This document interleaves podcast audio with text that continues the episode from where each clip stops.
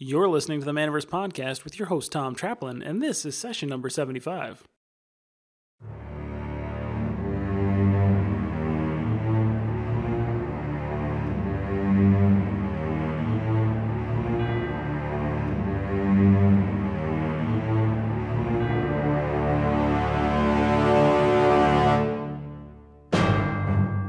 Welcome to another episode of the Manaverse Podcast. I'm your host, Tom Traplin, and this is the podcast where we talk about building profitable and successful game businesses. Now, before we jump into this episode, let me ask you a question. Why did you start your game store in the first place? What motivated you to get into the games industry? Because chances are it was not because you thought you were going to get rich. Not that you can't make some money in this business. You can certainly build a business that uh, provides a very comfortable income for its owner and its employees but that's usually not the the reason that somebody would get into this industry. As my friend John Coviello likes to joke, if you want to make a million dollars in the games business, you start with two. That's a bit uh, hyperbolic, but there is definitely some truth in that. We don't get into the games business because we want to become rich. If we, as other game store owners have uh, have said, if you can make it in this business, if you can make it in this industry, and you can build a successful game store, you are smart enough and capable enough of building a different business that would make you way more money. So, money is not the motivating factor here. Chances are the reason that you got into this business is because you have a passion for games that's unrivaled by probably most of the people that you know.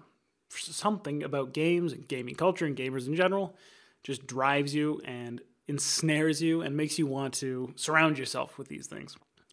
Well, our guests for this episode they know exactly why they got into the business.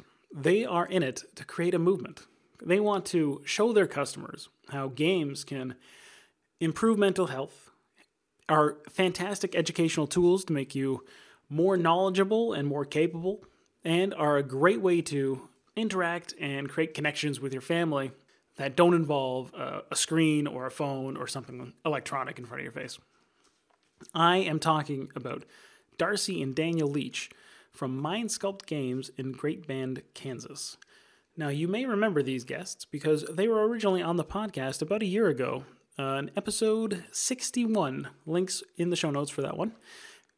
You, uh, you may remember them because they were originally just getting started when they were first on the podcast. They hadn't even opened up their shop yet. They were just in the process of uh, getting the, the place set up and having the doors open so the podcast prior to this one, it was very much a getting started, what to expect kind of episode. Well, they've been open for a while now, and we're gonna we're gonna look back and see how they've grown their business to the state that it's in because Mindsculpt Games has undergone considerable growth in the last year, and partly due to well, there's a lot of factors.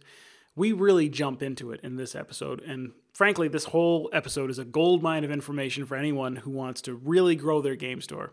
And if you're interested in video marketing, this is the like definitive episode for you. Darcy is fantastic at recording videos, uploading them to Facebook, and they well, they really drive the business.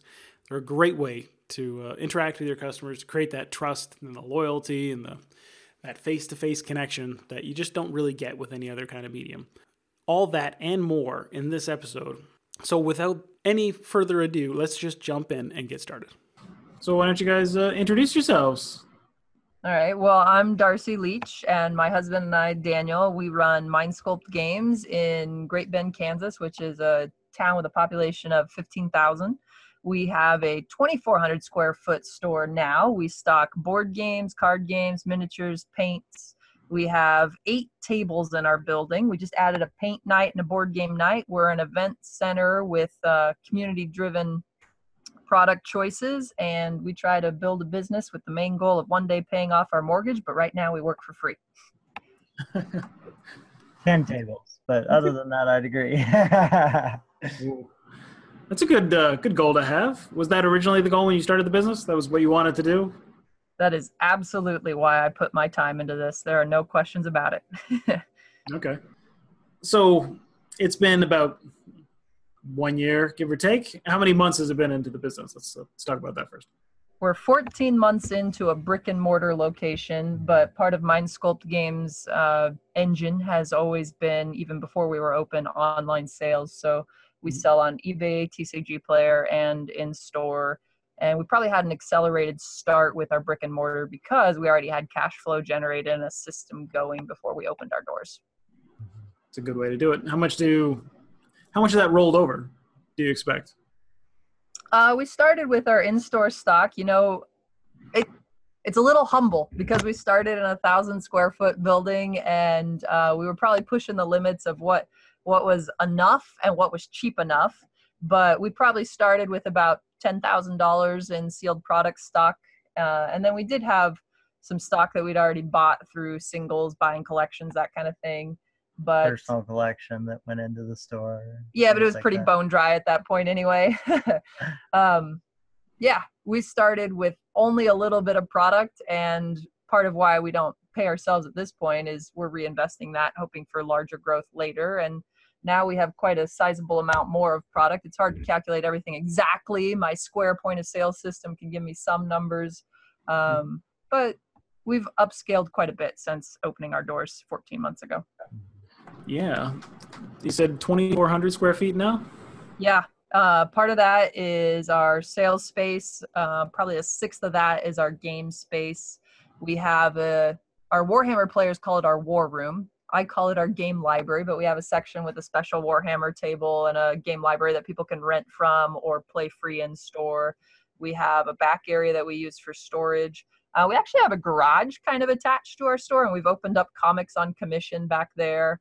Um, so that's more past the 2,400 square Yeah. foot, but it's not directly attached to our rent. That would Um, probably make us like 2,800 counting that, but again, it's on commission, and so and it's uh, not air conditioned, so you know yeah. our, our main play space area 2,400. yeah Okay. Well, you gotta gotta make some trades, I guess, with uh, that kind of space. That's a pretty large square footage for a business you that's uh, as young as yours. I think a lot of game stores would love to have 2,400 square feet. Yeah, well, and you got to factor in like we're in a small town with 1,500. We got a pretty good, 15,000. sorry, 15,000. That is a big slip up. uh, but we have a pretty good deal on our location. We're on uh, 10th Street, which is a major highway coming into Great Bend. So the surrounding traffic, it's easy for. We're kind of the the shopping center for our rural Kansas area anyway, but we're right on that road and. Um, the the place that we got had been on the market for a little while. I went and negotiated, and we got a real good deal. So our rent didn't increase much going from a thousand square foot and on Main Street where there was good foot traffic, but we have so much more car traffic. Uh, one of the interesting things we did with our location, we actually paid one of our workers to visit three different locations that were on our radar map, and we had a Google sheet for um, traffic count and we tracked traffic count um, during three different times of the day for three different days i think Yeah. it was something in there but we picked the spot with the best traffic count it was one of our factors That's some serious research. well we make it up as we go but it felt serious when you put it in a google sheet well, that's more than uh, more than a lot of retailers will put in. They'll just, you know, look at the dollar bill at the or the dollar sign at the end of the lease and be like, "Yeah, this seems right." Yeah no we tried to do it right we knew we wanted to move from our first location pretty early so we spent a lot of time on it uh, but one of my traits is that i am very conservative, maybe stingy about my money. So if I was going to put my time and effort into rent, it was going to be a planned out, thought out adventure. So that's we we found a real good one in our town, and I think we took about four months to do it. I will say though that uh, I mean there were two good locations, and one was like a buy option, and the, and this one was a rent option.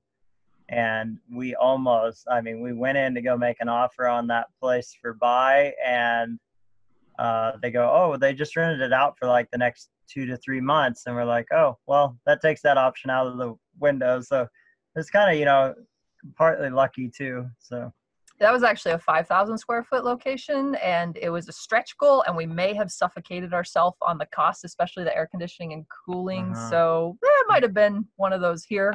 You're right. meant to be here. You can survive here type things. yeah. We're in a good spot for a us. nice intermediate step. Maybe that's in the future, down the road, right? moving is a hassle though. yeah. We're not I- doing that again for so- a while. So to to get us to want to move um from a thousand to twenty four hundred square feet, uh, Darcy had gotten us so full to the brim that big events uh, that had thirty or more people, we basically lost large portions of our retail space because we had movable uh, Gondolas. gondolas, yeah, fixtures uh, that had our board games on it and stuff. So we would squish that together. Even one of them, we took one outside and made it kind of like a sidewalk uh, sidewalk sale. sidewalk everybody- sale Yeah. entryway, yeah, and um, so the players still would like have to squeeze in between the tables when they they were both on each side and everything like that. So it, it was tight and. Uh, the board games were side by side so instead of giving full frontage to e- you know for the, each board game and Yep. so we had been probably for six months feeling we need to leave we need to get something bigger Well, but that's part of a retail strategy is you need to maximize your return per square foot. So if mm-hmm. you have space and it doesn't feel like you're maximizing your return on it yet, you probably need to find a way to get more usable products so that you can make turn rate on that and increase your your gross or your net income and make that rent worth it. Yeah. Absolutely. All right, so let's talk about year one.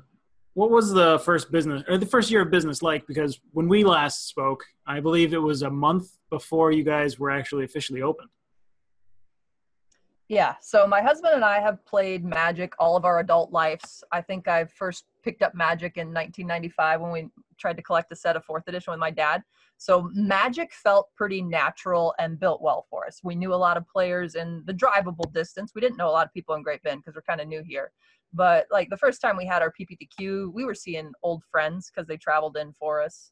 Um, we had enough stock to start magic. We had a passable knowledge so we weren't going to get ripped off or accidentally trade for cards that have authenticity concerns. Um, we were able to make fluid business decisions because we'd been i don't know we grew up with magic and we grew up with magic. Like we made the down payment for our house using our collection sales uh, when we got out of college we uh, sold our magic cards made that payment we bought a car with magic card sales like that part wasn't new to us. And a brick and mortar store that starts without the secondary market background knowledge of Magic singles, um, that is our main income source. Magic sealed and singles, if you count all three channels. If we didn't have that, the first year would have been a lot rougher. oh yeah Now, even having that, the first year was hard because we had to learn to like manage all the monthly bills. Eventually, we added payroll. I had to learn how to train somebody to learn what we were learning to do ourselves because the speed of growth. Um, one of the things we tried to focus on in the first year was that we wanted a manageable speed of growth because um, our area was pretty thirsty for a shop, right? Like we we picked a good spot on the map by luck to have a card shop. We don't have competition within an hour.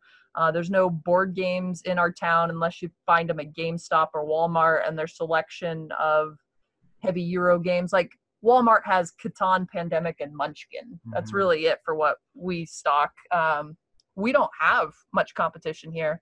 So what we offered, as soon as people knew about it that were in that type of market, they wanted it, they liked it. Um, we had a lot of organic support and growth.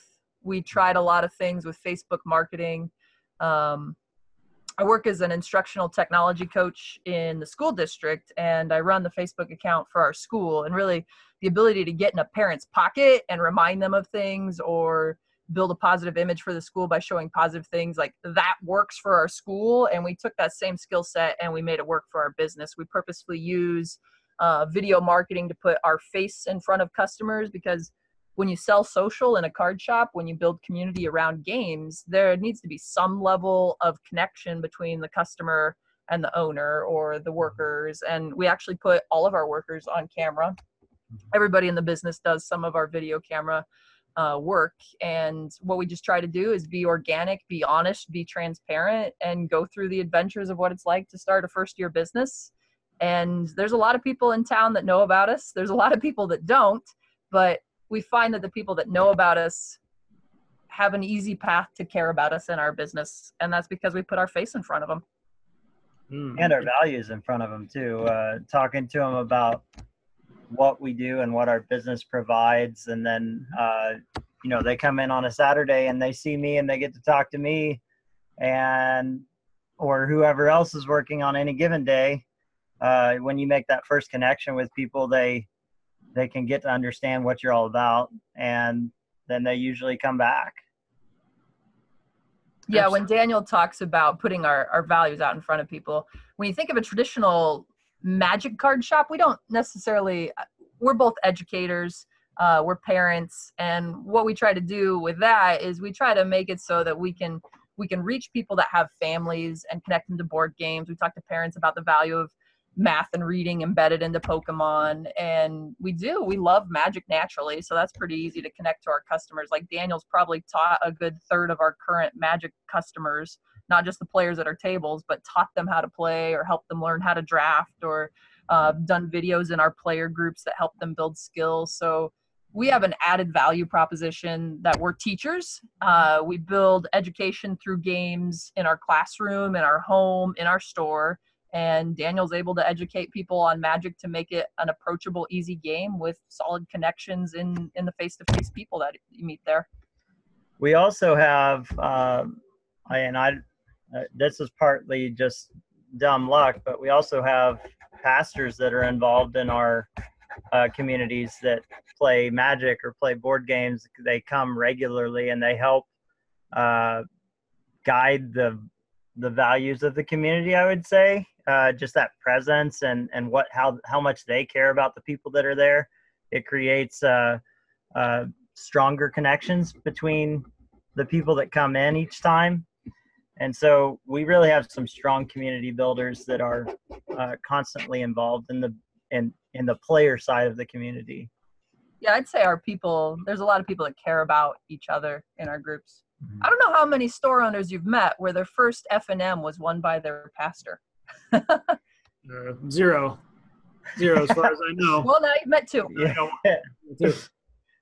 that's interesting. Do you think that's a small town phenomenon? Because you've said you're in a city of 15,000 is that something that's because of the small population size? Everyone just kind of knows each other? Is that it feels very Kansasy. Yeah.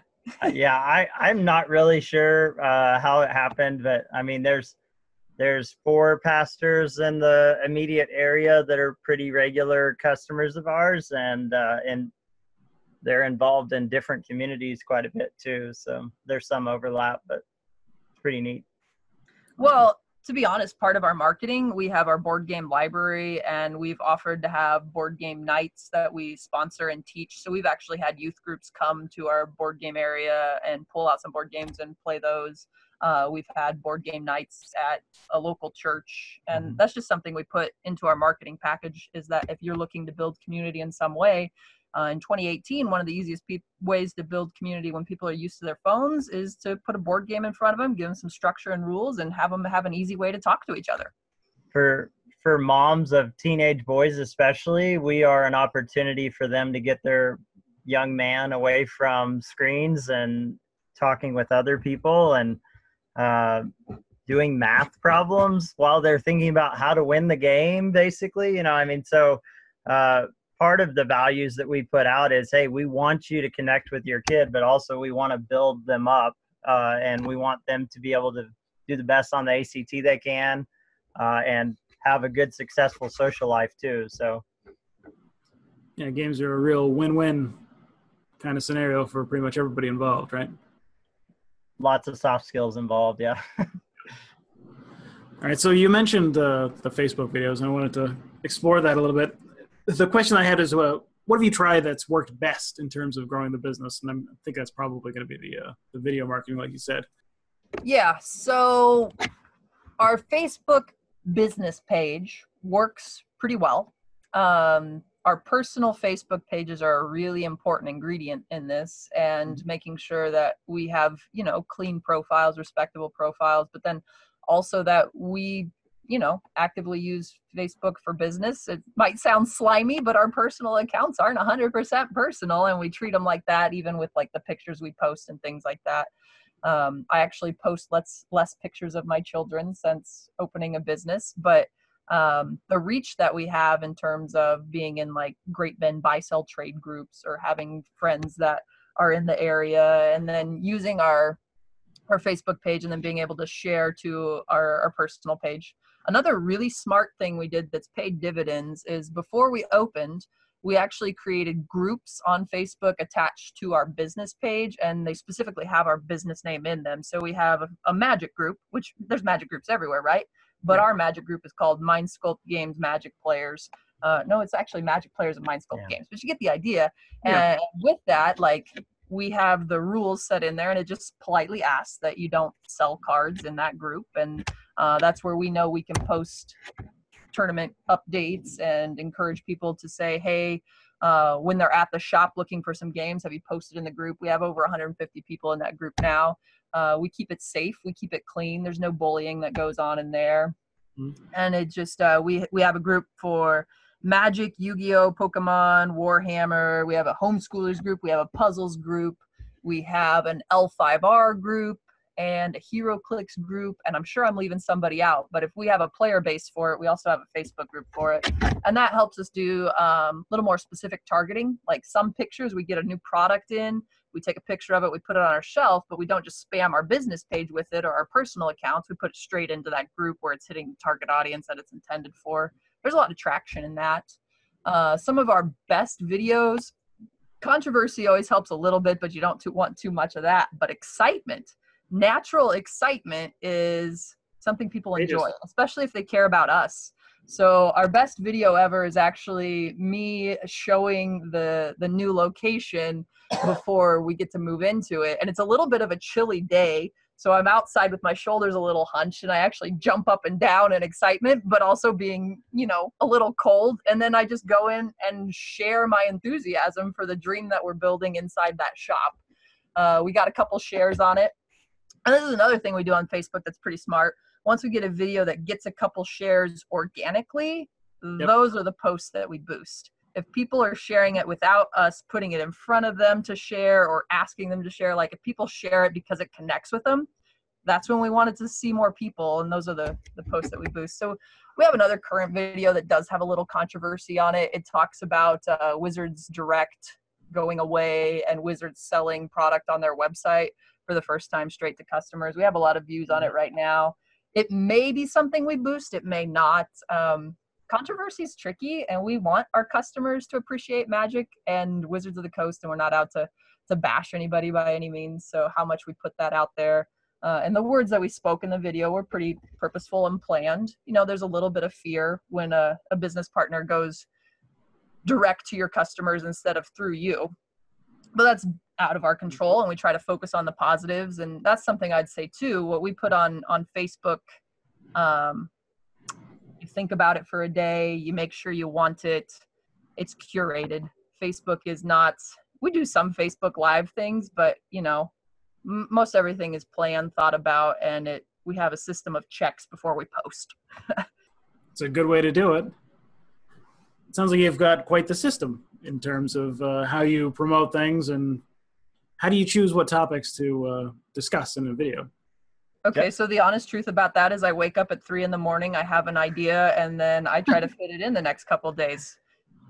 Darcy's a pretty intuitive person, so um, usually things come to her at odd times, or you know, we might be in church, and then she goes, "Oh, I know what I want to do my my next boomer bust on," or something like that. You know, so it's a, it's it's interesting. Uh, she's she's a talent that you know the X factor that most stores probably don't have.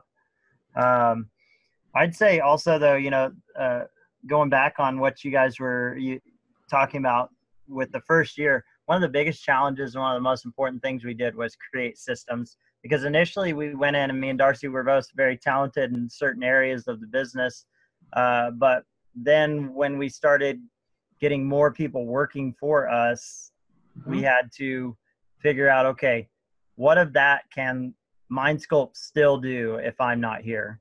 And uh, how can I make it simple enough that MindSculpt can still do it and we still make money off it of, of it or whatever else, right? So systems sure. were very, very important in the first year.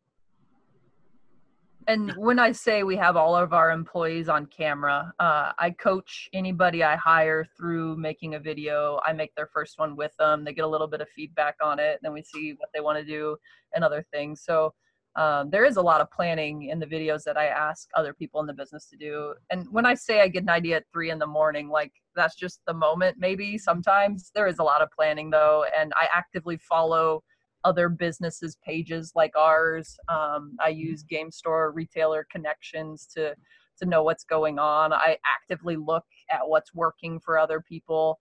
I don't think there's a store i know of in kansas that i haven't tried to take a google tour of or looked at all their photos of. I or can't physically been to. or physically been to. Yeah like i have a computer file folder called store inspiration and it just has pictures that i've saved that are somebody's racking or somebody's table setup um, to build ideas that seem to randomly come to me at night. There's a lot of research. There's no pretending there's not work in what I do. Um, I just constantly, my hobby is to learn about game stores. My favorite board game of the past is is Monopoly. I love Monopoly and Mindsculpt Games is kind of my board game at this point and it's just maximizing the return on investment of each move that I make like you need to do a monopoly and making good trades and you know keeping peaceful relationships so people do trade with you in monopoly. Um, but my hobby is to learn more about the game store retailer economy. So ideas come a little easier when you're obsessed. Absolutely. So what is, what's your method when you do shoot the videos? So you said that uh, you, you, there's a lot of planning. You do you write a script? Uh, what kind of equipment do you use? Like Sure. Uh, so, just a little bit about my background. Uh, I taught AP language and rhetoric in a high school for six years, and it was all about persuasion. We talked about ethos, logos, pathos. Good writing uh, is also good speaking and good video content. So when I coach my my employees through making a video, we talk about the first 10 seconds and the importance of catching your viewer early. We talk about reducing the verbal pauses, uh, what you would place behind the camera so that you got appropriate product picturing to match your message. When we mm-hmm. do our boomer bus, we actually move our camera throughout the store so that after watching six boomer bus, you've seen most areas of our store and you feel like you've been there before because we want to be able to feature different things. But it's real important that you have a target audience in mind, that your your message has a clear point, uh, when I do my boomer bust videos, honestly, like the one I did this week was 25 minutes and I ended up rambling quite a bit and there was not a script. I mean, I had two or three points I wanted to talk about. I knew a couple things that I wanted to avoid talking about. And we want our videos to feel organic and like us. We don't want to seem too much like a business. We want to seem like us because that's what's going to connect us to people on Facebook. It is a personal medium. If we seem like a business entity, we're going to get tuned out. Uh, if we're authentically Darcy Leech, who loves board games and has enthusiasm about education through gaming and interacting face to face with your kids, then people catch that.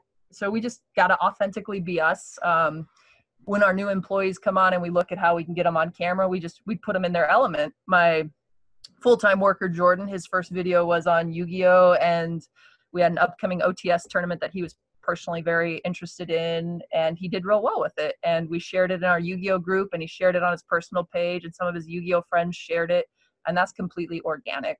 So what i would say about planning planning matters but responsive planning matters more. And if you're a business building community it does it needs to be organic. Somebody else's formula won't work for you. It's really important that you have a vision and you build that vision so that your community sees the vision but responsiveness is going to tell you that you work with the strengths of the people around you. Sure sure for the whole organic thing makes a lot of sense. Uh, people don't like a corporate message as much as they want the personal connection right? And as far as like uh, writing a script i don't i don't know if darcy ever has written a full script or anything. I usually write down my my points i'm trying to get to uh, and that way i can uh, not skip something.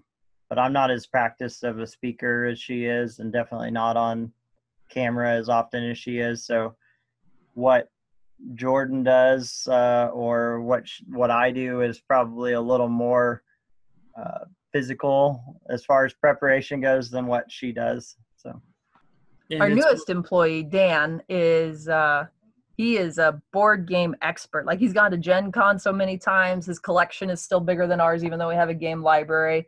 And mm-hmm. before we hired him he was actually our board game night guy by volunteer and he would come in and he would demo games and he was making video content for us that we would post on our business page. And he was making that on his own time with his own games and he'd come in and demo them and we actually we made a boomer bust on him about tribe leaders and finding people in your community uh, that can organically build because they're very interested and then you trust them to help you build your community and therefore your business. And then eventually we hired dan. As soon as we saw that opportunity we gave him the offer and he, he works for us on the weekends five nights a week. He keeps us open from 5 p.m to 10 p.m saturday and sunday which is still a little risky. We're in week three uh, but we have two events there to drive people and they're both completely dan's strength Saturday's board game night. Dan can lead you through half the board games on our shelf without having to look at the rules. And Sunday is paint night, and he knows how to put on base coats, layer coats, dry paints, all that. And he cares about painting and talking to people, and he really enjoys it. So we're hoping both those events uh, pull us through the extra labor costs, and that uh, we get to tap into Dan's video power, and I can I can tell him what to cover now. So we've talked about what worked really well. Obviously, this has been very successful for you. So what's something that you tried that didn't work at all? Well, we've had definitely had videos that don't get the viewership. Um, we tried a premiere video the other day on Facebook. It was brand spanking new. We tried it out. I'm still not sure what it did. It was a pretty decent video. It shows us that it's got five views on the sucker. And a typical boom or bust that we would put out would get about 700 at this point. Um, so I'm not sure if we always know the algorithms or what's going on there. I am, it's a mixed bag on whether our radio ad really worked or not, but I will tell you we're a business partner with Games Workshop. We stock their product and their promotional money that they offer us. We don't use for a store army, we use for advertising that promotes us and Games Workshop at the same time. So uh, their radio, ad, our radio ad was largely footed by Games Workshop and uh, probably what I'll do again with my promotional money next year, but I'm out for a while. uh, I will say, putting your voice in front of people and giving a message, um, it's a double edged sword sometimes. We've probably had customers that thought um, they didn't agree with something in our video. We once did one about Kickstarter, and we just explained how Kickstarter is kind of hard for a local business to scale into like if a, a, kickstarter's retail plan has 10 board games that you have to buy we don't sell them fast enough to get them so kickstarter isn't something we're super favorable to. And if somebody came to us and said hey can i help you build this community? If you guys buy this kickstarter i'll demo for it it's a really hard proposition for us, especially if Kickstarter is only giving like a 20% margin or something. So anyway, we did a video on that and we've had some Kickstarter fans and you know, it's easy to step on toes when you say this is part of our business plan, here's what we can do and this isn't necessarily part of it right now. Yeah. It's hard to contest the math, right? You just say Yeah. this doesn't really make sense from a business perspective. I just can't really support it. But some fans are pretty passionate about their uh, distribution method of choice. And Kickstarter has got some pretty raving fans. So, Right. So the big thing that I always say to those people is, uh, you know, first off, I talk about you know supporting your play space, right? Support your community because the play space is what allowed that community to be built, and uh, that's where they find their friends, right? And then on top of that, I say, you know, the truth is, I think Kickstarter has a place, and it's for that board game creator that has not made it yet to where they can get to distributors. Because really the math says they'll make more money uh, if they can get to distributors which gets them into thousands of stores around the united states and potentially the world. And and so i say to them you know for example come on you right? They're just being in a sense uh, stubborn to not go to distributors at this point because they've made their name distributors probably would take them. Right. I mean, like on some of their games, they go through Alliance, but they kickstart first. Yeah. Yeah. That's like a trend. that's what I meant. I think we've also found with our videos like the demographic for Magic isn't necessarily the same Facebook demographic. And we've tried Instagram and we've tried Twitter. Um, and we've thought about Snapchat or something else and the the rate of return the traction that we get the viewership or the actual walk-in traffic we haven't actually found success with other social mediums yet. I'd like to maybe but but facebook really is the highest return. If we were on the east coast or west coast instead of kansas um, we might have different social media mediums that really paid off for us but even like the school district i work in we tried a twitter account and the local viewership of Twitter is just so much lower than Facebook in our area that if we care about our ROI, then that's really where we're going. But I'd like to, I'd like to get into that more. Um, but I would say another thing, boom or bust is about economics, right? And we have a bunch of people that are in like the business teacher at the high school watches every video and then there's another business teacher in hoisington who really likes them uh, it connects with people that don't necessarily play heavy card games or heavy board games. Lots of people have small business dreams and we're just you know people living out a business dream trying to make it work. But most of what we talk about in the videos are some type of business economics. And when you have a culture that builds community around games the double-edged sword there is are these people about business or money? And we try to be real personal in our videos but what we talk about on facebook a lot is economics and then you know there might be people out there who think that we're more concerned about the money than the individual customer. But we, we try to connect. Uh, we try to make sure our employees connect and that we have a comfortable environment. But the, the more you put your face out there and talk about things, uh, sometimes the quicker people want a personal connection and they don't always have the opportunity to get it. Like personally, uh, I tried to make my business as beachable as possible. Like I could be at the beach and it would still run because most of the business work that I do, I actually run from the computer or the phone, and I'm in the shop uh, probably 10% of the time it's open once or twice a week. Uh, call in big purchases or call in big sales are mine. But if you're coming in to play Magic three times a week, you're seeing Jordan or Daniel and not me unless you're trying to sell $100 worth of cards.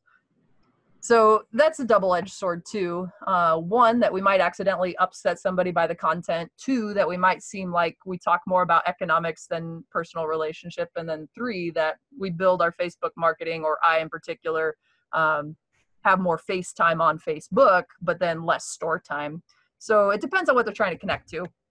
But if they want to connect to a good game store that's well run and has a community that's thriving and has easy ways to connect you to other people, then we're that if they want to be there to talk to me personally for an hour and a half or, or talk about the magic meta game or ask me all my business secrets like what formula do you use to get your trade calculations? Like i'm not going to answer that question and um, yeah. But if they don't mind that then we get along pretty well. Yeah i always find it funny when uh, people feel like the business is separate from the person I think they they go pretty much hand in hand, especially as a small business owner. That's kind of like this is your life, this is your passion, this is your hobby, this is your your career in a lot of cases. Like, yeah, I don't know. Just for somebody to say, ah, I don't really like the fact that you talk about business all the time. Like business is a dirty word. I don't think that. I don't like that. My personally, I don't like that, but I can see why some people have that uh, impression.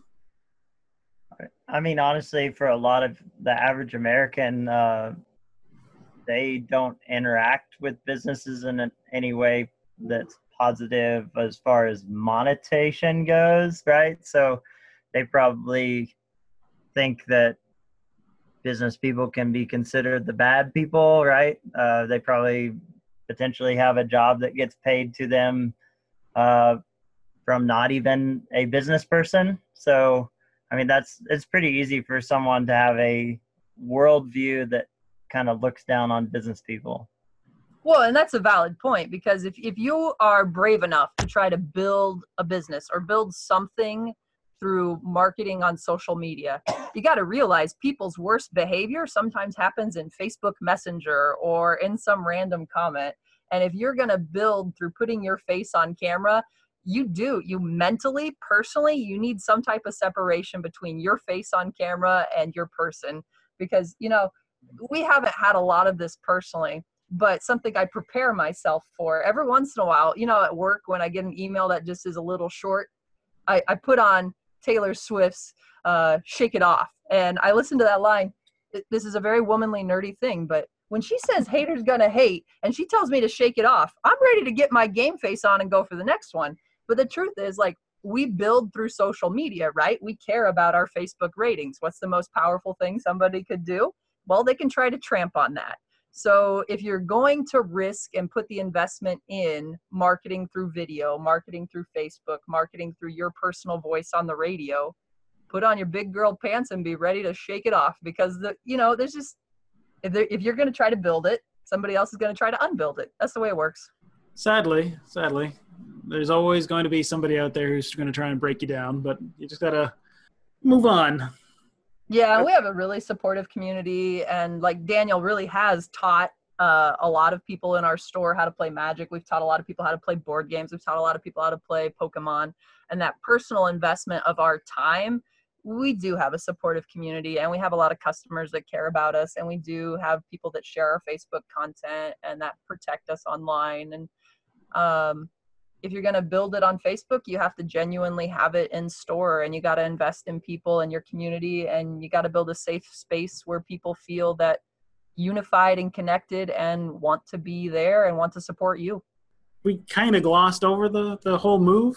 We just sort of then now you're in a bigger space. I wanted to jump back to that a little bit and to kind of talk about that because that kind of a move, that kind of growth is uh, pretty extraordinary for the first first year most businesses don't change locations for a while, right? Like it's not usually part of the plan. You don't say I'm going to rent out this space and then in six months I'm going to move on to the biggest. I'm going to triple my space almost. Well, we stayed a full year in the first spot. Yeah, we, we were ready. We were ready with the six months, but we were signed for a year, so we were just preparing for the last six months. What was the move like? So, what was the logistics of just shipping an entire store to an entire store? Uh, I believe that that our my father-in-law Darcy Darcy's dad uh, he was taking extra things over for about a week while we were you know open in the first location. Uh, and we were probably informing customers for over a month that uh, we were going to be in the new location soon. Uh, and then the probably that weekend we moved everything that we needed in less than 24 hours. And then we had friends come and help us set up in that time period too. So we weren't open on Sundays uh, at that time. We mm-hmm. are now. And so Saturday when we closed at 6 p.m., which we're now open to 10, we closed up shop, had somebody come with a trailer and a truck, and we moved things two or three different sets of uh, uh, movement back and forth. And uh, then we went to bed, woke up, go, went to church on Sunday, and then went back to the shop and worked till 3 a.m. or something. yeah, it was an exhausting marathon that it, weekend. It happened to be, I mean, we had a lot of really good help from our friends, uh, but it, it happened to, to be when we opened on Monday at, at noon or whatever it was, uh, we were ready. So wow. it, it worked out really well.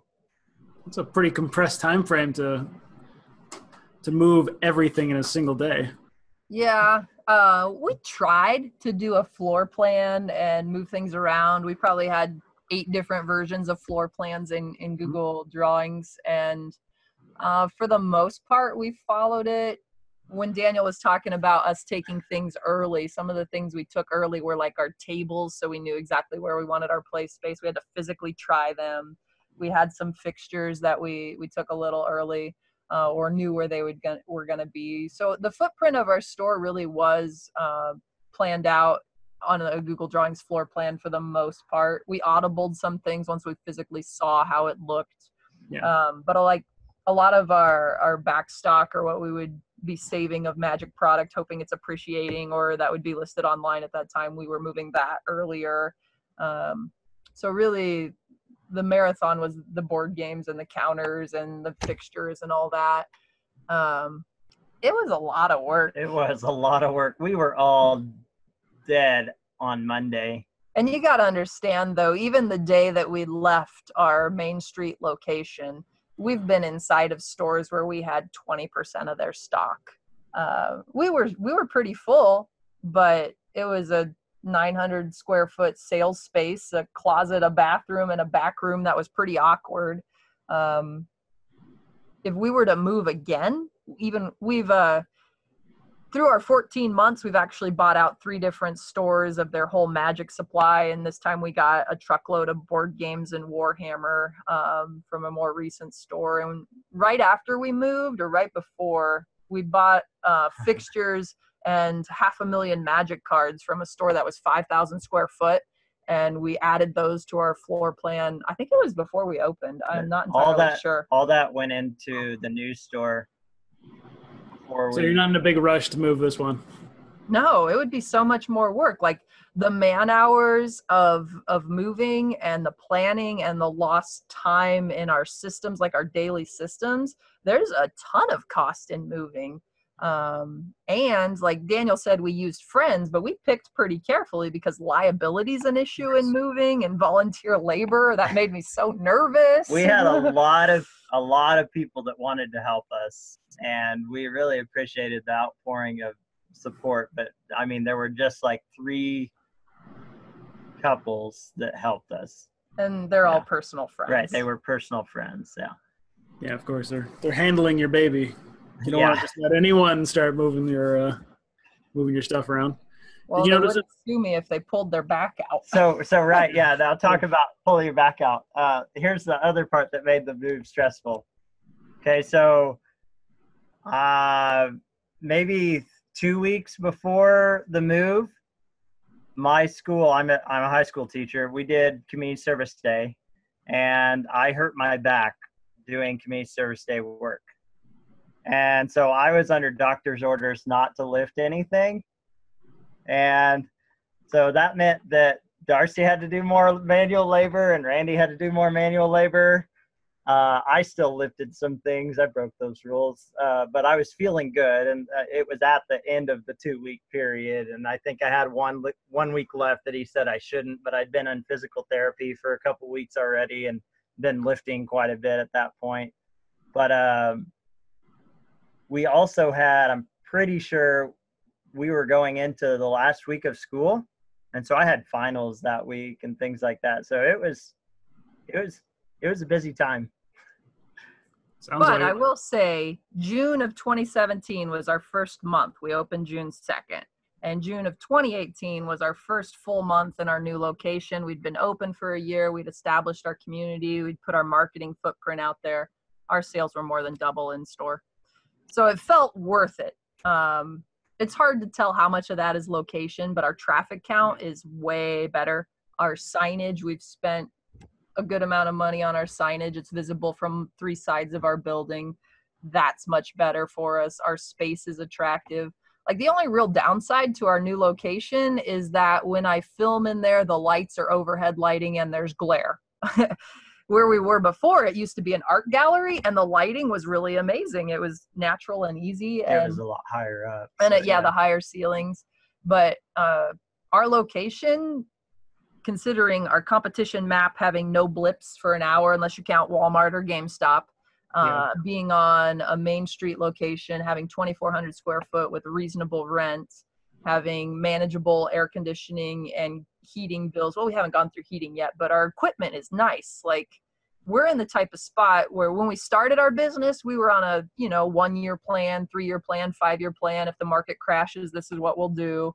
Um, but honestly, with the community support that we've seen by the build and growth we've seen from our, our community and how they join our Facebook groups and how they support what we're doing online, uh, people care about us. People care about our shop. People find what they're looking for in our place. Our space is manageable on the costs.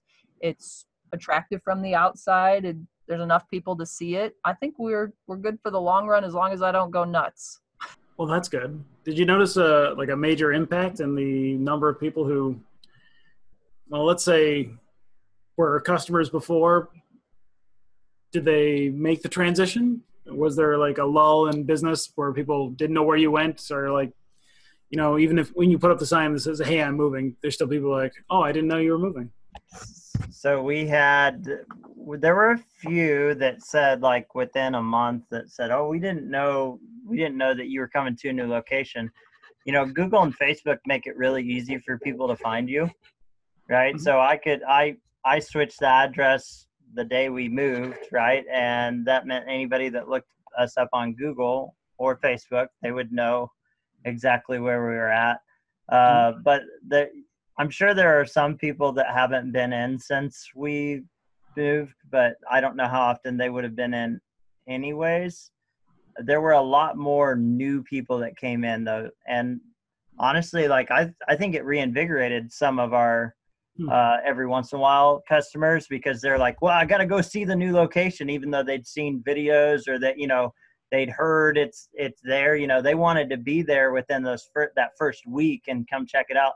And a lot of them said they'd buy a board game and they go, "Was that new?" And we're like, "Well, we really only brought in 30 new board games since we moved, you know, or something like that." That one wasn't one of them. From buying out that other store. Yeah, yeah. yeah. So it was like, it was like, no, but but now we have all this frontage that we can have for those board games, and and because we had new fixtures as well, it was it was like going to a brand new store for a lot of people.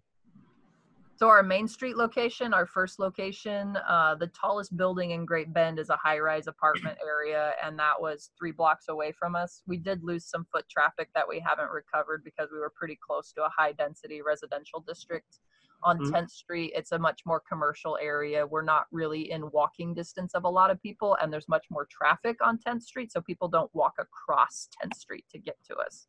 So if we did have customers that would have walked to Main Street, they would now have to walk an extra 0.8 mile and yes. cross the busiest street in town. So right. we did lose some foot traffic, but the traffic count of where we're at, the advertising that we've built up, the radio advertising is drawing people in from 30 miles away.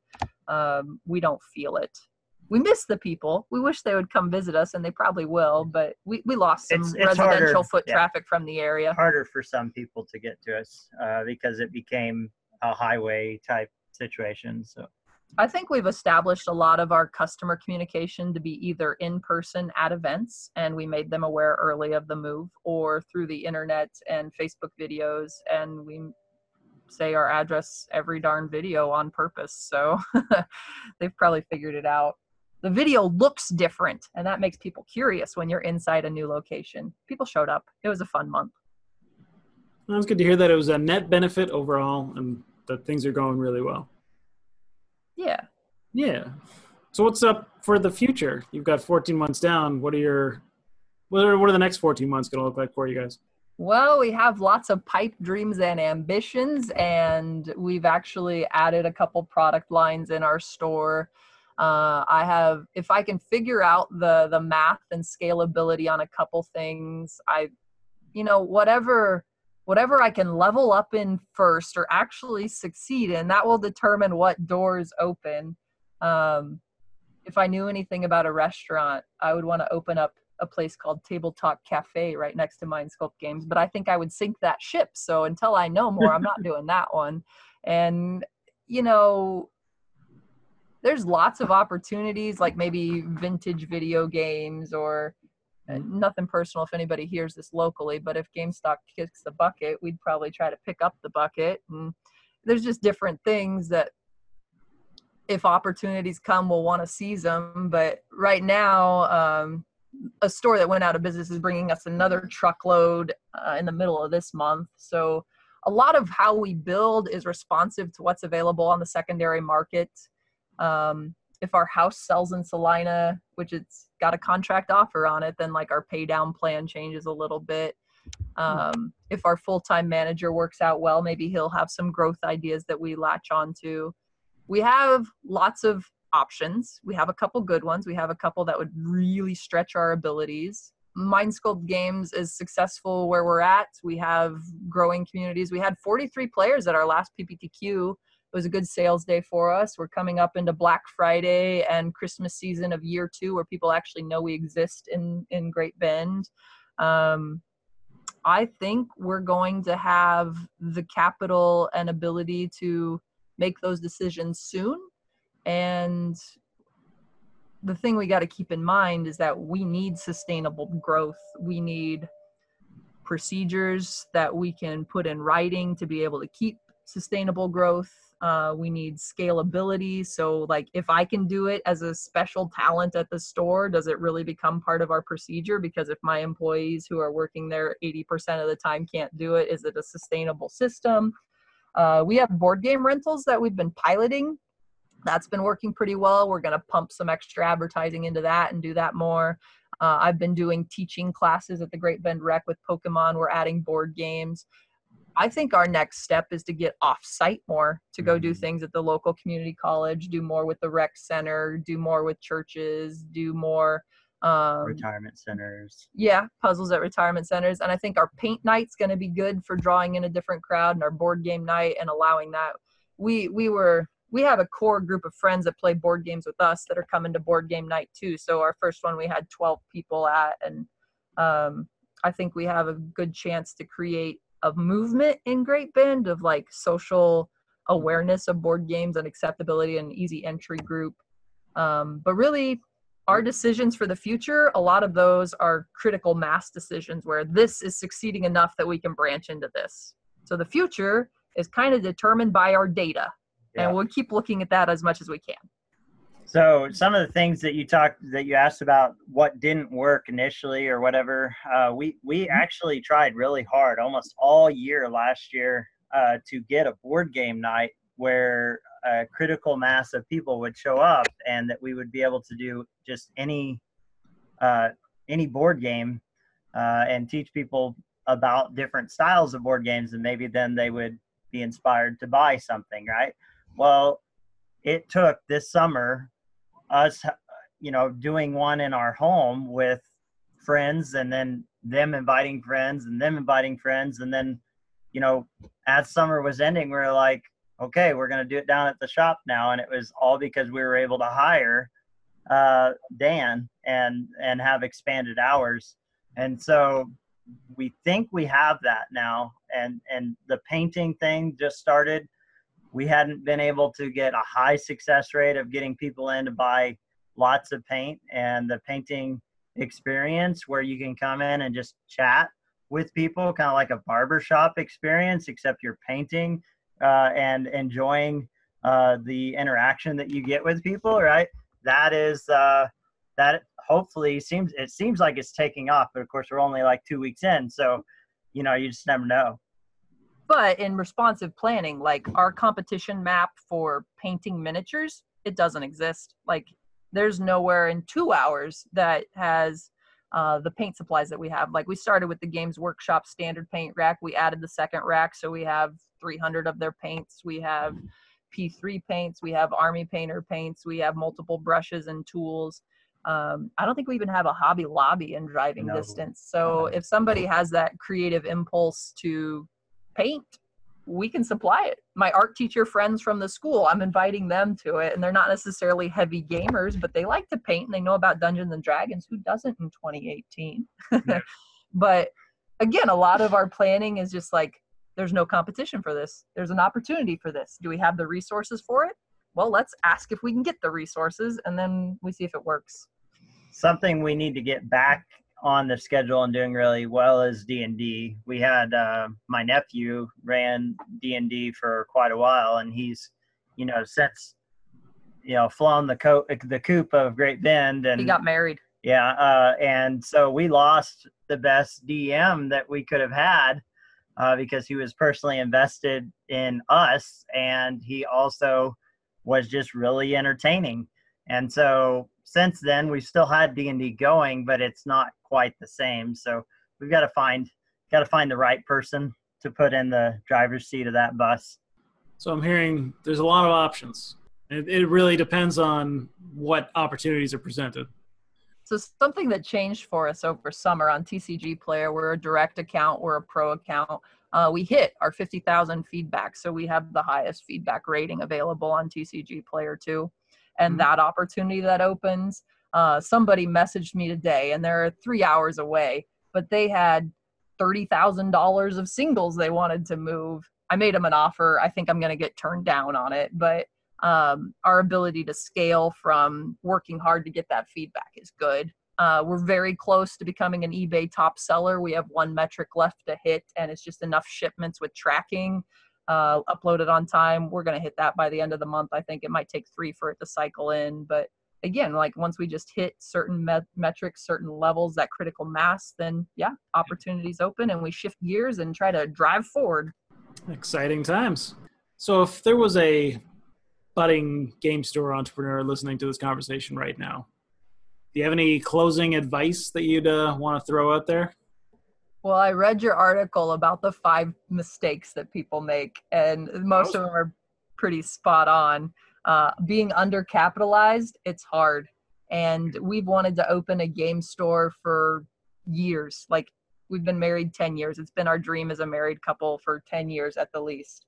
Um, and 10 grand to start in the location that we started in it, it wasn't much and the truth like we sound really successful but we're cheaters because we don't pay ourselves right now and we do we have this plan of like we're going to sell these things at this point and we're going to pay down our mortgage and it's going to matter in our financial life but if we started it's it's really important that we're a no debt model. If we were paying interest on the money that we're using, we would lose margins, and margins matter, and margins are thin.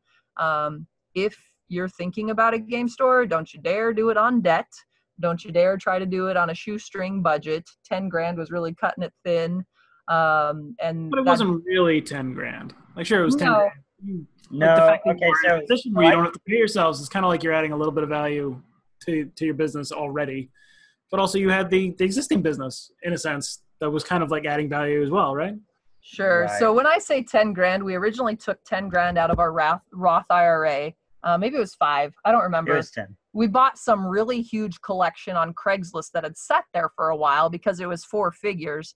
Uh, and then we cycled that money, bought more collections, cycled that money, bought more collections. We drained the swamp of our area. When we moved to Great Bend, there wasn't another buyer for high end collections and we bought a bunch and we cycled that money through. We paid our Roth IRA back, and then the money that we'd profited off from that is what we used for our brick and mortar. Uh, so truthfully, yeah, when we say 10 grand, that's the the product amount that we started with. It's really like our cash flow was already in place. We were an LLC before we opened our doors. The business was in place, the structures were in place we we took our lumps in learning before we mm-hmm. were opened our doors and invited customers in because it is not not easy to be a TCG direct account. It is not easy to be a pro account and make it work. Like these are complex things that we've done and and you did it well before you had any additional overhead. Yeah. Or additional stress on our time, our money otherwise, yeah. Absolutely. If we add too many more steps of complexity, my brain's gonna poof at three o'clock in the morning and not have any more good thoughts. Fair enough.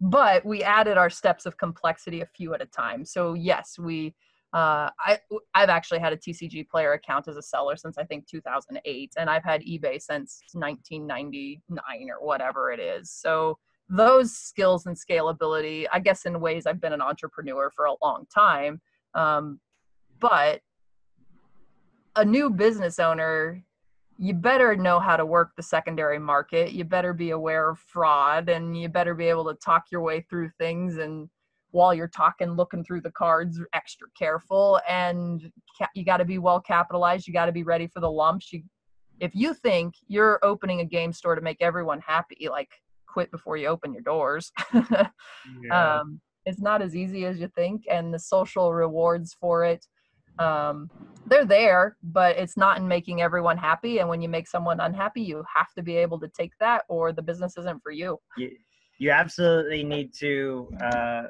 you need to remember that when you make decisions you're making decisions for the business. And and so if you keep it in that lens the community matters and it absolutely matters a lot. But the most vocal voices in your community are probably not the ones that matter the most. And so you you have to keep that in mind. That that's don't listen to to just the loudest voice and uh, or who talks the most uh, make sure that you are keeping within your vision every step of the way because you can you can screw up a good thing uh, by listening to the wrong voice uh, or uh, allowing the the per, the people that are there for uh, enjoyment only to make business decisions for you. Yeah, you need a business plan, you need a vision, and you need to think about the return on investment of your decisions from a business perspective to make it. Absolutely. And I think that's a great closing thought for us to wrap up the episode on. Well, thank you guys for coming on the show. I really appreciate it. Yeah. Thanks, Thomas. It's fun talking to you. All right, that's it for this episode of the Manaverse Podcast. I want to thank Darcy and Daniel Leech for coming on the show and sharing their wisdom with us. And as always, I want to thank you as the listener for tuning in, giving me your ears and your attention for roughly an hour at a time. I deeply appreciate it because without you, there's no reason to record this podcast. So thank you very much.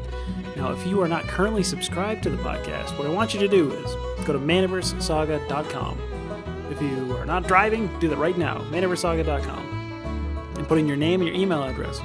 And I will make sure that you get the very next episode of the Manaverse podcast delivered directly to your inbox. This is the most reliable and efficient way for you to make sure that you are always up to date with the newest episodes of the Manaverse podcast.